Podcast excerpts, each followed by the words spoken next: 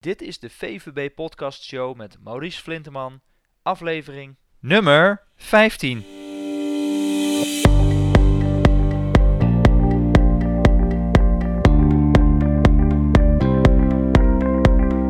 Welkom bij de VVB Podcast Show, waarin je luistert naar experts die je voorzien van de beste informatie, tips en tricks om het rendement op je vermogen te optimaliseren.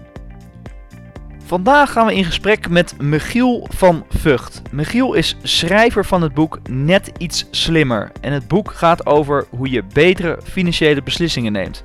Hij is werkzaam bij NNEK en is daar verantwoordelijk voor de dienstverlening aan financieel planners. Hij is bestuurslid bij de FVP, Federatie Vermogensplanners, en zit in een functiecommissie bij DSI. Zijn werk bestaat uit zorgen dat klanten een betere beleggingservaring krijgen en hij geeft hiervoor met name veel lezingen, trainingen en schrijft artikelen. En dus ook het boek waar we vandaag uh, op in gaan zoomen, net iets slimmer. Ik wens je heel veel luisterplezier. Hi Michiel, welkom bij de VVB podcast. Dank je, leuk, leuk te spreken Maurice. Ja, dat is wederzijds. Uh, Michiel, het is uh, leuk dat jou nu op dit moment spreek, want jij hebt net jouw boek gelanceerd. Ik geloof één of twee maanden geleden. net iets slimmer, hoe je betere financiële beslissingen neemt.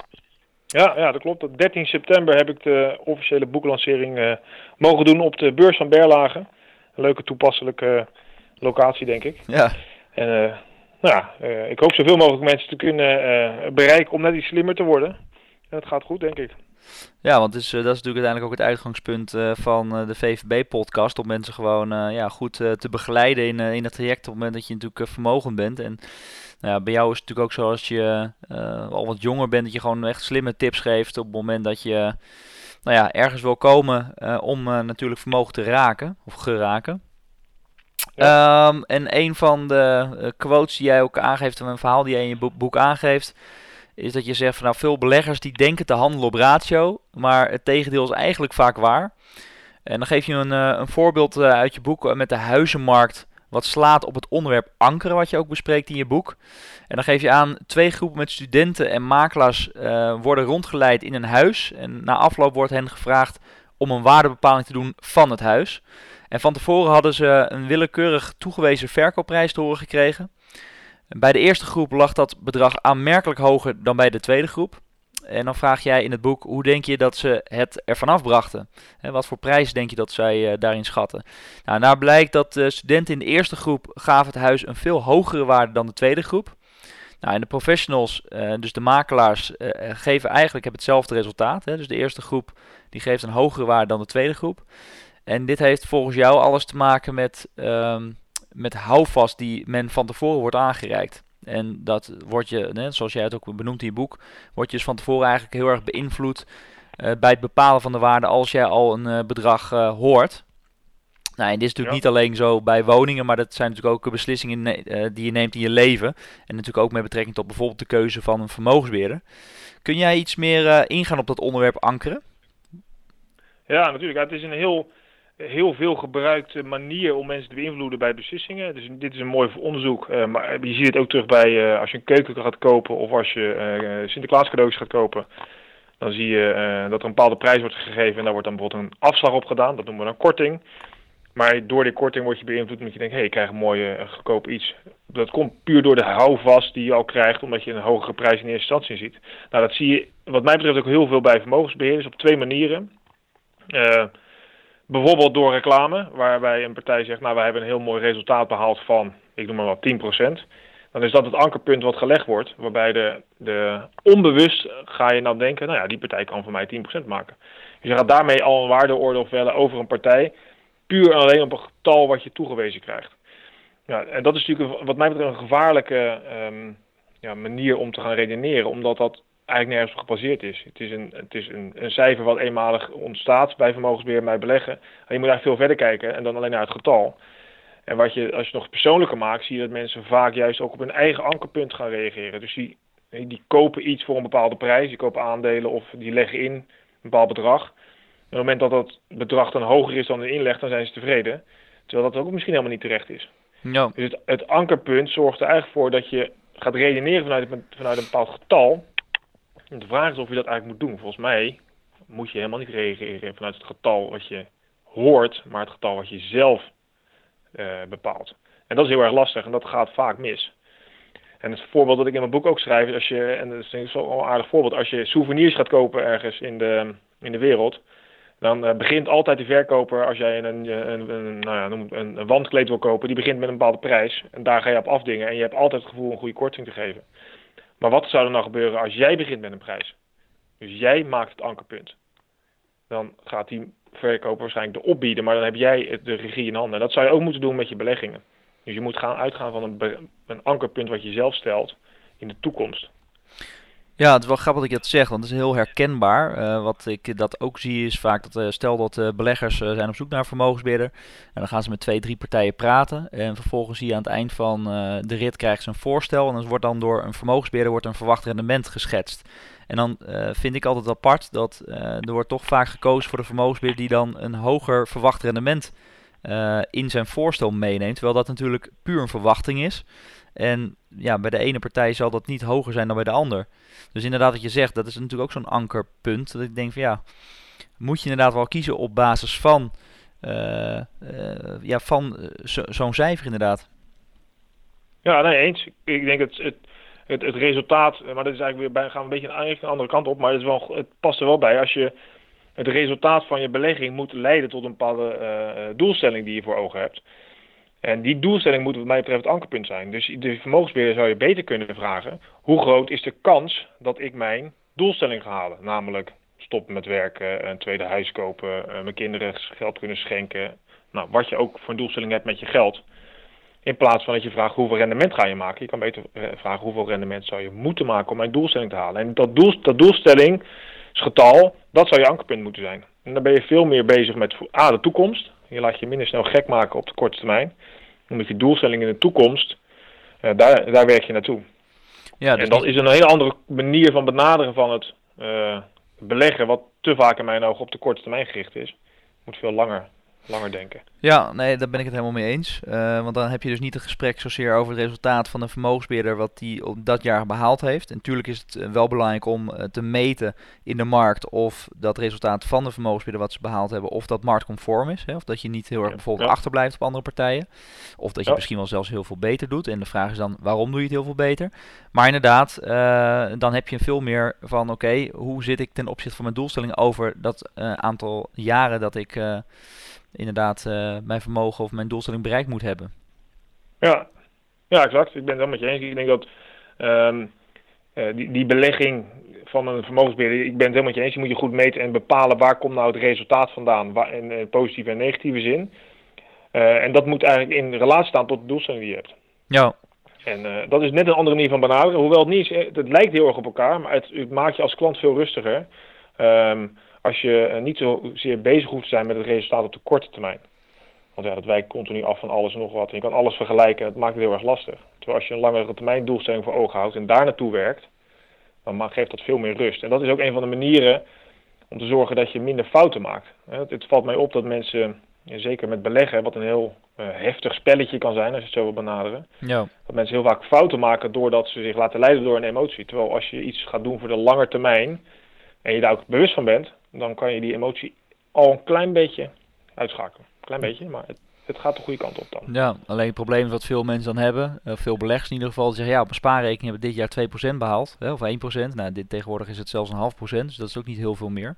Maar de beleggingen die fluctueren natuurlijk per jaar. En ja, de ene keer is dat in de plus, de andere keer in de min. Maar inderdaad, ja, wat is dan de lange termijn? En heeft iemand dan ook de, het geduld, wat jij zegt, uh, om het over de lange termijn te zien. Want heel veel beleggers die beginnen wel van oké, ik ga het over de lange termijn benaderen. Maar op het moment dat er dan een keer een tussentijdse daling is, hè, naar bijvoorbeeld uh, de verkiezingen laatst, of een brexit, ja, dan zie je toch dat het heel lastig is om rustig te blijven. En ik denk dat dat wel heel erg goed aanslaat, of aansluit op het onderwerp wat jij ook in je boek beschrijft, kuddegedrag. Want ja, dat hebben we in 2008, uh, eh, in een jaar als 2008 natuurlijk gezien. Uh, kuddegedrag is nu eenmaal iets wat in de genen van de mens zit. En je kunt hm. het nieuws nog niet aanzetten. Of er wordt keer op keer verteld, zeker in een jaar als 2008, dat het bloed door de straten stroomt.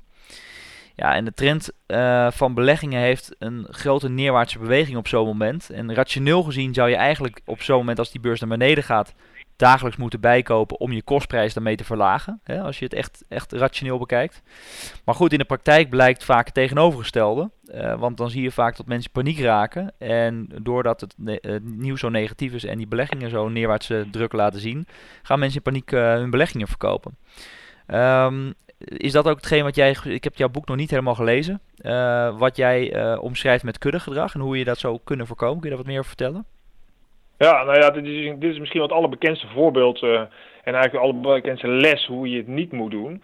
En het kuddegedrag is natuurlijk eigenlijk wel te herleiden naar onze voorouders op de savanne. Als een van de mensen daar weg ging rennen, dan ging je niet kijken waarom die wegrende, maar je rende gewoon mee. En later begreep je dan dat er een leeuw op je af kwam rennen. Dus je bewoog echt mee op basis van instinct met de massa. Ja. Um, nou, dus het is heel erg instinctief gedrag. Alleen het instinct hebben we niet meer zo nodig nu. voor sommige dingen wel. Je ziet met het damschreeuwen is het goed dat iedereen wegrent. Ja, iedereen maakt zich bang wegwezen van het gevaar. Maar heel vaak zijn er situaties waarbij het kuddegedrag wordt getriggerd te persoonlijk om dat gedrag te laten zien. En dat is een voorbeeld op de beurs helemaal zo. Op het moment dat jij nog een belegging hebt, een horizon hebt van 10 jaar, waarom moet je dan nu uitstappen als er niks verandert in jouw persoonlijke situatie? Ja, je vermogen daalt, daalt weliswaar, maar misschien heb je je baan nog behouden, je hoeft je huis niet te verkopen, je gaat niet uit elkaar. Er gebeurt verder helemaal niks significants. Dan moet je je afvragen of je dan mee moet met de massa. En het gevolg is namelijk als je meegaat dat je vaak verkeerde beslissingen neemt. Uitstappen uh, in 2008, ja, achteraf gezien, als je was blijven zitten, had je, sterker nog, als je had bijgestort, had je over die bijstorting zo'n 150% resultaat gehaald in, uh, in een paar jaar tijd. Alleen we gaan mee met de massa en dat komt ook omdat we denken dat de massa gelijk heeft. Ja. En we zijn toch graag uh, kuddedieren, groepsdieren. Niemand wil graag buiten de groep staan. We willen graag bij de, bij de groep horen, sociaal geaccepteerd zijn. Ja, en dan zie je dus op het moment dat je dat, uh, die groepsdruk niet kan weerstaan, wat ontzettend lastig is overigens, dan ga je dus beslissingen nemen die, uh, die twee kanten verkeerd op gaan. We gaan massaal kopen als iedereen het erover heeft en massaal verkopen als iedereen uitstapt. Terwijl je moet eigenlijk veel kritisch zijn en terug naar je eigen situatie gaan. Is het voor jou nou van belang om uit te stappen? Moet jij echt uit? Moet je bijstorten? En laat je dan, uh, probeer dat rationeel te benaderen. En dat last, het is lastig om dat vaak zelf te doen. Dus vraag het eens aan iemand om je heen. een adviseur, iemand die jouw pijn niet voelt van een daling. Die het rationeel kan benaderen en niet daar vragen over kan stellen. Um, en ik, ik, kan nog wel een klein voorbeeld geven als er tijd voor is, Maurice. Maar dit, een heel bekend voorbeeld van de, het gevaar van groepsdenken is de, de ramp van de Space Shuttle Challenger. Uh, misschien zullen mensen dat nog weten. In 86 verongelukte die Space Shuttle. Er kwamen zeven mensen bij om het leven. En ze kwamen vrij snel achter uh, dat een rubber ringetje was gaan lekken. Waardoor er uh, nou, uiteindelijk een kettingreactie op gang kwam met als gevolg een ontploffing. Maar ze kwamen ook achter het feit dat een van de raketgeleerden had aangegeven dat ze niet moesten lanceren. Omdat het zo koud was dat het rubber zou gaan krimpen met als gevolg een ramp. Maar alle andere raketgeleerden bagatelliseerden dat. En zeiden joh het kan best. En uiteindelijk werd unaniem besloten om toch te lanceren. En die raketgeleerde gaf achteraf toe, ja, ik stond toch de groepsdruk, werd me te zwaar. En ik dacht, ja, zij zullen het heus wel weten. En er zijn zoveel voorbeelden te verzinnen waarbij je dus juist niet moet kijken naar de kudde, maar moet staan voor je eigen uh, geloof en je eigen uh, wensen en situatie. En dat is bij beleggen uh, echt niet anders. Dus probeer vooral te kijken wat betekent het voor mij en niet voor anderen. Iedereen ja. is anders.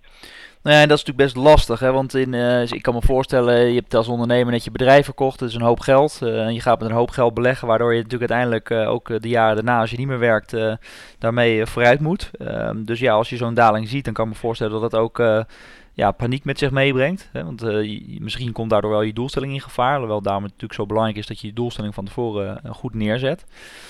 Maar goed, um, uh, er zijn natuurlijk ook heel best wat vermogensbeheerders die in de markt aangeven van ja, noem het voorbeeld van Alex, uh, ja, we stappen even uit als dat minder gaat. En daardoor hebben natuurlijk ook beleggers of mensen die vermogen zijn die gaan beleggen, het idee dat je op een bepaald moment ook kan uitstappen door het op de juiste moment te timen. Hoe, hoe zie jij dat? Ja, ja, weet je, ik, dat, ik, dat, maar dat, ik geloof daar niet zo in. In het feit dat je het kan voorspellen en kan voorzien. Ik zeg wel eens, uh, ik heb een horloge waar mijn batterij leeg van is. Maar dat heeft toch twee keer per dag gelijk. uh, dus je hebt heus wel een keer gelijk. Maar om daar nou je, je, je visie op te ontlenen voor de toekomst is wat mij betreft erg gevaarlijk. En dat, dat is bij Alex natuurlijk wel misgegaan bleek. En um, kijk, op het moment dat iemand de wijsheid in pacht zou hebben en de glazen bol zou werken, dan zouden we er allemaal heus wel uh, een berichtje van krijgen en zouden we erop mee kunnen gaan. Kijk, ik denk dat we moeten ons realiseren dat beleggen in aandelen is participeren in de allerlei ondernemingen. En die bewegen, omdat het goed gaat, naar boven. En dat er veel vraag is naar boven. En dat er winst is naar boven. En als het andersom is naar beneden. Dat weten alle ondernemers in Nederland prima hoe dat werkt. En ik snap jouw punt zeker. Maar dat je net een groot bedrag hebt gekregen na verkoop van je onderneming. Ja, en dat is ook vervelend als je dan 10, 20% verliest. Belangrijker is echter dat je daarvoor, wat je zelf ook aangeeft, begint met bepalen of je wel moet beleggen. En hoeveel van je vermogen dan en in welke risicocategorie. En dat je daar een plan voor maakt. En dat je discipline hebt om die rit uit te zitten. Want die rit gaat nog eenmaal komen. Ja, dat weet je, dat weet je 100% zeker. Dat gaat gebeuren. Niemand weet wanneer, maar we gaan echt wel weer een klap krijgen de komende jaren. het kan tien jaar duren, het kan een jaar duren, maar die komt. Ja. Nou, zorg dat je daar dan ehm, tegen kan. En als je daar niet tegen kan, emotioneel gezien, moet je het niet doen. En als je er rationeel gezien tegen kan, moet je misschien minder risico nemen. Ja, nee, dat, eh, dat, dat, klopt. En daar, sluit, uh, daar heb je ook over geschreven in je boek. Uh, hebzucht en angst en, en ook het, het onderwerp overmoed. Um, ja, ja, Hoe, hoe kun je daar als belegger dan op inspelen? Ja, ik denk dat je met name in moet spelen op, op het feit dat je een, gelukkig een persoon bent die emoties heeft. Um, en dat er dus zelfstandig beleggen heel erg lastig is. Um, ik, ik, ik, was zelf in de gelukkige omstandigheid dat ik met mijn gezin in uh, Thailand en Cambodja was in januari. En toen zag ik, uh, net als iedereen waarschijnlijk, dat de AEX ongeveer, nou was het, ruim 10% daalde in een week of twee tijd. Ik kwam er echt pas achter na twee weken op het strand. Dus ik keek een keer op uh, nu en ik zag, hé, hey, wacht eens even, dat is wel een hele grote daling. En toen voelde ik de pijn van de 10% daling, want ik beleg ook vol in aandelen. Dus ik belde vanaf dat punt mijn collega in angst uh, van joh, wat moeten we doen? Want de beurs is zo hard gedaald, nu is alles anders, moet ik er niet uit. Waarop hij zei, ja, ik ben blij dat je belt, want uh, ben je niet een boek aan het schrijven over het feit dat je rationeel moet omgaan met je geld. Ja. Maar zo goed, je hebt dat in ieder geval geleerd, zei hij. Zei, dit is puur een angstreactie. dit gebeurt er. is er iets veranderd in jouw situatie? Volgens mij sta je nog steeds op de loonlijst bij ons. voor mij zit je lekker op vakantie. Waar maak je nou druk om? En dit was echt een klassieke angstreactie die bij mij ontstond. Dat ik dacht, nu moet ik iets gaan doen. Toen ik terugkwam van vakantie, twee weken later, stonden we weer op hetzelfde niveau als 1 januari. Dus was eigenlijk niks gebeurd. Maar goed, ook dat ik niks heb gedaan. En dat is de angstkant, die is heel link. Maar de hebzuchtkant is ook nog link. Dat mensen denken van ja, weet je, nu, nu is het zo goed. Ik ga meer risico nemen. En die moet allemaal terug, wat mij betreft, naar je, naar je basis. Wat heb je nou nodig om je doel te halen? Rendement is voor bijna niemand het doel. Rendement is een middel om je doel te halen geld maken om het geld maken. Nee, je wil een leuk leven, je wil een mooie auto kopen, je wil misschien in een Ferrari rijden. Prima. Maar dat is dan je doel. Dat is het geluksgevoel wat je krijgt. En niet het 8,6% resultaat wat op je overzicht staat. Dus hebt zich een angst zijn enorm gevaarlijke emoties. Die we allemaal hebben. En die kan je niet uitschakelen. Alleen je kan ze wel verkleinen, het effect ervan verkleinen. Door of uh, zowel rationeel te bekijken. Nou dat kan je vaak met, een, met hulp van iemand anders doen. En vanuit een plan te werken wat wil je nou bereiken? Heb je een 8,6 nodig of is 7,9 ook genoeg? Ja. En ga dan daarop focussen. Nou, het grappige is dat je dan ook weer terugkomt op wat we in het begin aangaven met het ankeren. Is dat je de vermogensbeheerder noemt een bepaald rendement. En dan krijg je natuurlijk, hebben heel veel mensen al hebsurfen. Ja, maar daar krijg ik 7% of daar krijg ik 8%. Ja, oké, maar de markt die doet op dit moment veel minder. Dus wat is de reden dat je daar 7 of 8% voor kan krijgen? He, daar zit hem waarschijnlijk ook onderliggend een bepaald risico in. Ja, maar het is gegarandeerd. Nou ja, goed, met garanties weten we ook hoe dat in het verleden is gelopen. Dus weet gewoon op het moment dat er inderdaad een bepaald percentage genoemd wordt, dat je hebzucht niet omhoog komt, maar dat je inderdaad weer denkt zoals wat je net zegt. hou je aan je plan. Uh, heb je die 7 of 8 procent op dat moment wel nodig? En uh, kun je dat risico onderliggend wel lopen? En wat voor risico zou eraan zitten? Het is wel grappig dat dat uh, toch in, in, in, een cirkeltje ronddraait om, om elkaar heen. Ja, ja. ja ik, dat is ook als je uh, als je kijkt naar wat nou dat, het gedrag heeft, is het uh, grootste uh, hoe zeg lek van rendement. Hè? Als je kijkt naar de, de rendementen die te halen zijn op de AEX of de S&P of nou noemt alle grote beurzen maar op. Het is echt wel historisch gezien 8, 9, 10 procent op lange termijn te halen als je maar gewoon een hele lange tijd hebt. Alleen de gemiddelde belegger haalt het bij lange na niet, zoals bekend is. En de grootste reden daarvoor is gedrag. Te veel handelen, te veel op verkeerde momenten handelen, te specifiek handelen. Er zijn allerlei redenen die heel erg emotioneel te onderbouwen zijn, waardoor we dat resultaat niet halen. En dat loopt wel op tot nou, 8% verschil in sommige landen. Dus dat mensen gewoon 8% minder halen dan het te halen is. Nou, dat is gigantisch. Ja. kan beter sparen. En nou, hetzelfde resultaat sparen over met alle uh, emotie die erbij komt. Dus het gedrag is zo belangrijk om dat überhaupt te snappen van jezelf. En je soms ook gewoon bewust zijn, ja, ik kan niet alleen. Um, ja, dat, helpt, dat geeft uiteindelijk een veel betere beleggingservaring. En uiteindelijk is dat wat iedereen wil. Als je belegt, wil je een goede ervaring, uh, een goede ervaring hebben, zodat je je doelstellingen haalt waarbij je je prettig voelt. Ja, ja, en die ervaring is natuurlijk ook subjectief, want uh, wanneer heb je een goede ervaring? Maar goed, uh, dat is eigenlijk ook, hè, want uh, wat is de reden dat heel veel mensen op, op lange termijn dan niet dat rendement behalen? Dat heeft natuurlijk ook met het onderwerp ehm, te maken wat jij exponentiële groei noemt in je boek. En veel ja. beleggers onderschatten natuurlijk de kracht van rendement op rendement. en dit is natuurlijk wel een hele belangrijke factor voor een succesvolle belegger op de lange termijn. Um, kun, je, kun je daar wat voorbeelden van noemen? Ja, ja, exponentiële groei is ook wel door Einstein het, uh, het achtste of negende wereldwonder genoemd. En dat betekent inderdaad dat je rendement op rendement effect. Dat zie je met name op de laatste, de laatste periode van je belegging uh, het grootste effect sorteren. Ik vind een aardig voorbeeld wat ik vaak gebruik in presentaties. als je zegt je kan nu kiezen voor 1 miljoen, krijg je nu direct van mij 1 miljoen. Of je krijgt 30 dagen lang een bedrag. En dat bedrag, bedrag verdubbelt zich elke dag. Maar je begint met 1 cent, krijg je morgen 2 cent, overmorgen 4 cent. En dan 30 dagen lang. Waar kiest u voor, beste klant? Nou, op basis van de vraag zullen mensen wel kiezen voor B. Die voelen wel dat er nattigheid is. En als je dan vraagt wat denk je dat je krijgt bij optie B, dat is niet te beredeneren. Ja. uiteindelijk dat het meer dan 10,5 miljoen is, voelt niemand aan. Nou, dat komt, wij kunnen niet exponentieel denken, we denken lineair. Je denkt, nou, ik heb 1, 2, 3, 4, dat kunnen we denken. We kunnen niet exponentieel denken. En dat gebeurt er wel met beleggingen. Um, je ziet dus als je een termijn hebt, dat de laatste paar jaar ga je ineens heel erg veel extra vermogen vergaren. Omdat dan 10% over een groter bedrag absoluut gezien veel meer oplevert. de laatste paar dagen van mijn prijsvraag verdubbelt je van 2,5 naar 5 naar 10 miljoen. Dus je ziet dat exponentiële groei enorm belangrijk is, want dat zorgt uiteindelijk voor het mooie resultaat. Je hebt alleen daar wel de tijd voor nodig. Dus je moet wel die tijd kunnen uh, gebruiken die ervoor nodig is. En je moet dus ook niet zorgen dat je uitstapt op het verkeerd moment. Want dan mis je weer een stuk van die groei die je nodig hebt. Nou, dat maakt het heel erg lastig, want exponentiële groei uh, zegt dat je in de toekomst moet kijken. En als je in de toekomst moet kijken, dat lukt eigenlijk ook niet. Sterker nog, er is onderzoek gedaan als ik aan uh, jou vraag, Maurice, van joh, denk eens aan jouw situatie nu. Nou, dan lukt dat makkelijk. Dan vraag ik, denk eens aan mijn, de situatie van mij, Michiel bij mij thuis. Nou, dan ga je fantaseren. En als ik aan jou vraag, Maurice, denk eens aan de periode over 20 jaar van jezelf. Dan gaat dezelfde hersencapaciteit werken alsof je aan mij denkt. Met andere woorden, in de toekomst denk je aan iemand anders. Dus het is heel erg lastig om daar een gevoel bij te krijgen en daar goed op te reageren. Terwijl die termijn en die exponentiële groei zo belangrijk is. Rendement op rendement. Dat maakt jou juist het goede resultaat. Ja, wat heel veel mensen toch uh, helaas soms vergeten. Uh, maar wat dus uh, een hele belangrijke factor is bij, uh, bij het beleggen en om een succesvolle belegger te, te zijn of, of te worden.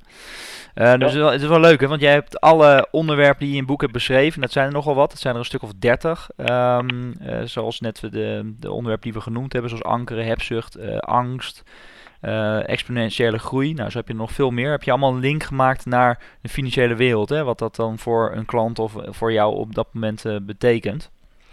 Uh, zo heb je ook het onderwerp uh, verzuimen genoemd. En ik ben wel heel erg benieuwd naar de link die je naar de financiële wereld zou kunnen trekken met beleggen. Wat, uh, wanneer verzuimen mensen? Waar, waar, denk je dan aan? Ja, verzuimen is dat. Um, ja, dat, dat, je zou liggen, er zijn eigenlijk meerdere onderwerpen die daaromheen liggen. Maar verzuimen is dat je, nou, het zegt het eigenlijk al dat je iets niet doet. Um, en dat, dat zie je nog wel eens gebeuren in de beleggingswereld. Dat mensen denken, nou weet je, ik ga uh, ik doe niks. En dat betekent met name dat mensen niks doen met instappen. En dat zie je vaak dat uh, als wij klanten spreken, en denk ja, ik, ik, zie wel dat ik, uh, nou ja, dat ik beleggingen en aandelenbeleggingen beter doe dan spaarrekening op lange termijn. Alleen ze zijn, ze zitten een beetje vast aan hun status quo. Ze zijn gewend aan de spaarrekening en ze, het vinden mensen het lastig om af te wijken van hun standaard en te, over te stappen naar iets wat misschien wel beter lijkt. Hoewel ze ook rationeel gezien wel weten het is beter, vinden ze het toch lastig om die om die stap te maken. Omdat het um, op een bepaalde manier actie ondernemen die onzeker is, vind ik heel erg lastig.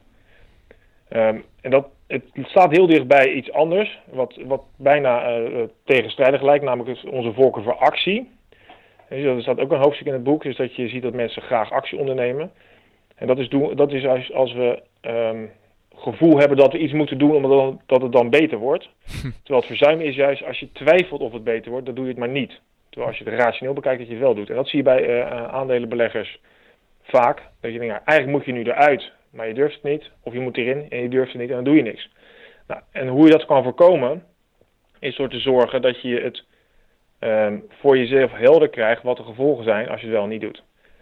Dus als je je verzuimeffect in beeld krijgt en dat je dat kan gaan voelen doordat je ziet wat je wel of niet kan, hè, dat je niet kan stoppen met werken bijvoorbeeld, dan is, ben je eerder geneigd om wel die stap te gaan zetten. Ja, dus kortom, daar is het doel weer voor belang. Uh, weet waar je over uh, 10, 20 jaar staat in de toekomst. En waar je moet staan en waar je wilt staan. Uh, om zeg maar dat verzuim of die actie in te kunnen zetten. Ja, ja die actie is net iets anders. Het is toch wel aardig als je toevallig afgelopen, wat is het, twee weken geleden, een voetbalwedstrijd Nederland-België hebt gezien. Had Nederland kreeg een penalty. En de Nederlandse speler die schoot die penalty ongeveer door het midden in de goal. En de keeper dook. En dat is een klassiek voorbeeld van het gevoel dat die keeper denkt ik moet actie ondernemen. Als ik blijf staan, dan word ik afgerekend op het feit dat ik niks heb gedaan. Terwijl uit onderzoek blijkt, als hij blijft staan, dat hij 33% van de penalties tegenhoudt. Terwijl in de hoek is het maar de helft van de 33%. Alleen niet, bijna geen enkele keeper blijft staan. Want we moeten gevoelsmatig wat doen, omdat de uitkomst anders onzeker is. Nou, dat zie je bij belegging ook. We gaan heel vaak handelen om het gevoel te hebben van ja, ik moet toch wat doen, want het is onrustig en die moet ik misschien even aanpassen. Terwijl vaak is daar juist niks doen weer een goede reden. Dus het is, een hele, het is best wel lastig ook. Hè? Je ziet allerlei emoties die door elkaar lopen, die dicht bij elkaar liggen. Om daar eens goed mee om te gaan. En dan klopt inderdaad wat je zegt. Dan is het goed in beeld hebben wat je nou echt wil. En hoe belangrijk dat voor je is. Uh, dat helpt je enorm om de juiste beslissing te nemen. Ja. Ja, bij particuliere beleggers zie je dan ook als ze dus actie gaan ondernemen dat één, dus de kosten heel erg belangrijk zijn die, die tegen ze gaat werken. -hmm. Dus de, de, kosten voor transacties maken. En, ja. en anderzijds um, uh, zie je dat je als belegger misschien wel op het juiste moment uitstapt. Maar wanneer ga je weer instappen? En dat je moet eigenlijk mm. twee keer op het juiste moment timen om goed te zitten, zeg maar. Niet één keer. Dus ja. dat is heel erg ja, lastig. En is eigenlijk niet te doen. Ja, ook niet voor professionele beleggers. Nee. Ja, interessant. Uh, Michiel, uh, superleuk dat je dat uh, de boek hebt geschreven.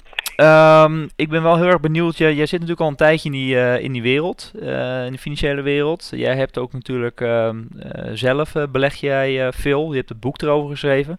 Dus ik ben heel erg wel belang, of ik ben heel erg benieuwd naar wat jij de belangrijkste drie basisregels vindt bij beleggen om je vermogen succesvol te laten renderen. Ja, nou, het komt wel een beetje terug in het gesprek wat we net hebben gehad, maar ik denk dat het belangrijkste is dat, dat je weet wat je wil. Dus eh, beleggen zonder doel is als schieten met een losse vlodder. Je raakt nooit wat en je bent daarmee ook nooit tevreden. Dus ik vind echt dat je moet beleggen vanuit een plan. En dat moet je dus weten waar je naartoe wil. Hoeveel vermogen wil je hebben over een bepaalde periode. Nou, dan kan je bepalen hoe je die belegging moet invullen. Dat is één. Nou, daarnaast moet je je denk ik heel erg bewust zijn dat je emotioneel reageert. Het voorbeeld van mezelf van, uh, op het strand in Thailand. Ik geef al tien jaar trainingen over hoe je succesvol kan beleggen en hoe je je gedrag in toom houdt. En ik ben zelf ook een persoon en ik raak zelf ook emotioneel. Dus het is heel erg bewust wording, creëren dat je emotioneel gaat reageren. En daar ligt hierbij eigenlijk de derde um, ja, uh, tip die ik zou willen geven. Zorg dat je je laat bijstaan als het uh, penibel wordt of als je onzeker bent. Of door een professional, waarschijnlijk het beste, iemand die jouw hele situatie kan overzien. Maar als je die niet zo direct bij je in de buurt hebt, vraag dan eens aan iemand anders wat diegene zou doen. Rationeel gezien. En iemand die de, jouw pijn niet voelt, jouw emotie niet heeft, kan rationele antwoorden geven. En luister daar eens naar. Dus kort gezegd, maak een plan. Wees je bewust van je gedrag. En laat je bijstaan door een derde die dat gedrag uh, niet, niet toont bij jouw situatie. Ja, en als je die derde dan laat bijstaan, uh, is het wel heel belangrijk inderdaad dat het op jouw situatie is gericht en niet op diegene's situatie. Omdat je natuurlijk anders ja, ja. weer in, in de knoop ja, komt met dat je een verschil in doelstelling wellicht hebt. En Michiel, je geeft net al aan van nou, ik, ik zat op het strand, ik, ik werd heel emotioneel. Wat is jouw belangrijkste levensles die jij hebt gekregen of hebt geleerd tijdens jouw werkzame leven, die jouw leven destijds volledig op zijn kop heeft gezet, die jij kan meegeven? Nou ja, op het strand zitten met mijn kinderen en vrouw in Thailand met onderaan de zon is fantastisch. En dat, dat, dat realiseerde me ook alweer dat leven geen generale, geen, generale repetitie is. Je leeft maar één keer. Je kan niet oefenen en hopen dat je het later een keer beter doet. Dus je moet het nu goed doen.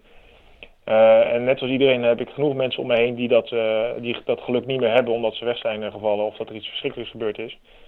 Dus ik vind de les die we moeten hebben, denk ik, is dat je moet plannen voor de toekomst, maar ook nu moet leven. En dat daar geld belangrijk voor is. Maar laat, zorg dan dat je dat goed inzet en dat je geniet van het leven zoals jij dat zelf wil. Ja, een hele mooie afsluiter. Dat ben je de enige die dat tot nu toe heeft gezegd. Maar inderdaad, geniet van het leven. En, want dat duurt maar even, dat weten we allemaal. Alleen in het nieuwe leven, dat is inderdaad een hele belangrijke. Dus ja, je kunt toch niet al het geld meenemen. Dus probeer er ook van te genieten. Mooi. Um, Michiel, een boek, net iets slimmer. hoe je beter financiële beslissingen neemt. Ik denk dat het absoluut een aanrader is voor, voor elke belegger. en ook voor iedereen die wil gaan beleggen. Um, jij had iets uh, leuks in gedachten voor de luisteraars. Ja, nou ja, eh, sowieso dank voor het luisteren. Um, en uh, daarvoor hebben we een, uh, samen met Maurice een leuke, mooie actie, kortingsactie op het boek. Dus u kunt het boek aankopen via de link op de site van VUVB. En dan krijgt u um, in plaats van 18 euro betaalt u 15 euro voor het boek, of 14,95 om precies te zijn. Dus een mooie korting. Uh, en er is een bepaalde link en dan kunt u direct bestellen en dan wordt de buurt thuis bezorgd. Ja, dus dat is uh, inderdaad via onze website. Ik zal dat zometeen nog uh, nogmaals eventjes ja. noemen in, in de outro. Maar dat zal waarschijnlijk VVB 15 gaan worden. Dus vvb.nl slash 15 waar je inderdaad de link hebt met de kortingscode waar je het boek kunt, kunt bestellen. En waar je dus het boek net iets slimmer kunt bestellen met alle, nou ja, alle insights en alle ja, verhalen die je er eigenlijk in hebt geschreven. Want hoeveel bladzijden heeft het boek? Het bladzijde is, het is 207 bladzijden. En het is met name geschreven voor de normale Nederlander. ik heb bewust onderzoek gedaan naar de tekstgrootte en de witregels, zodat het lekker wegleest. En dat, het, dat iedereen het lekker weg kan lezen en snapt. En dat, die reacties krijg ik ook. Dus het nodigt uit om toegankelijk en vermakelijk te lezen. Dat is het idee. Ja, en waar ben je het meest trots op van je boek?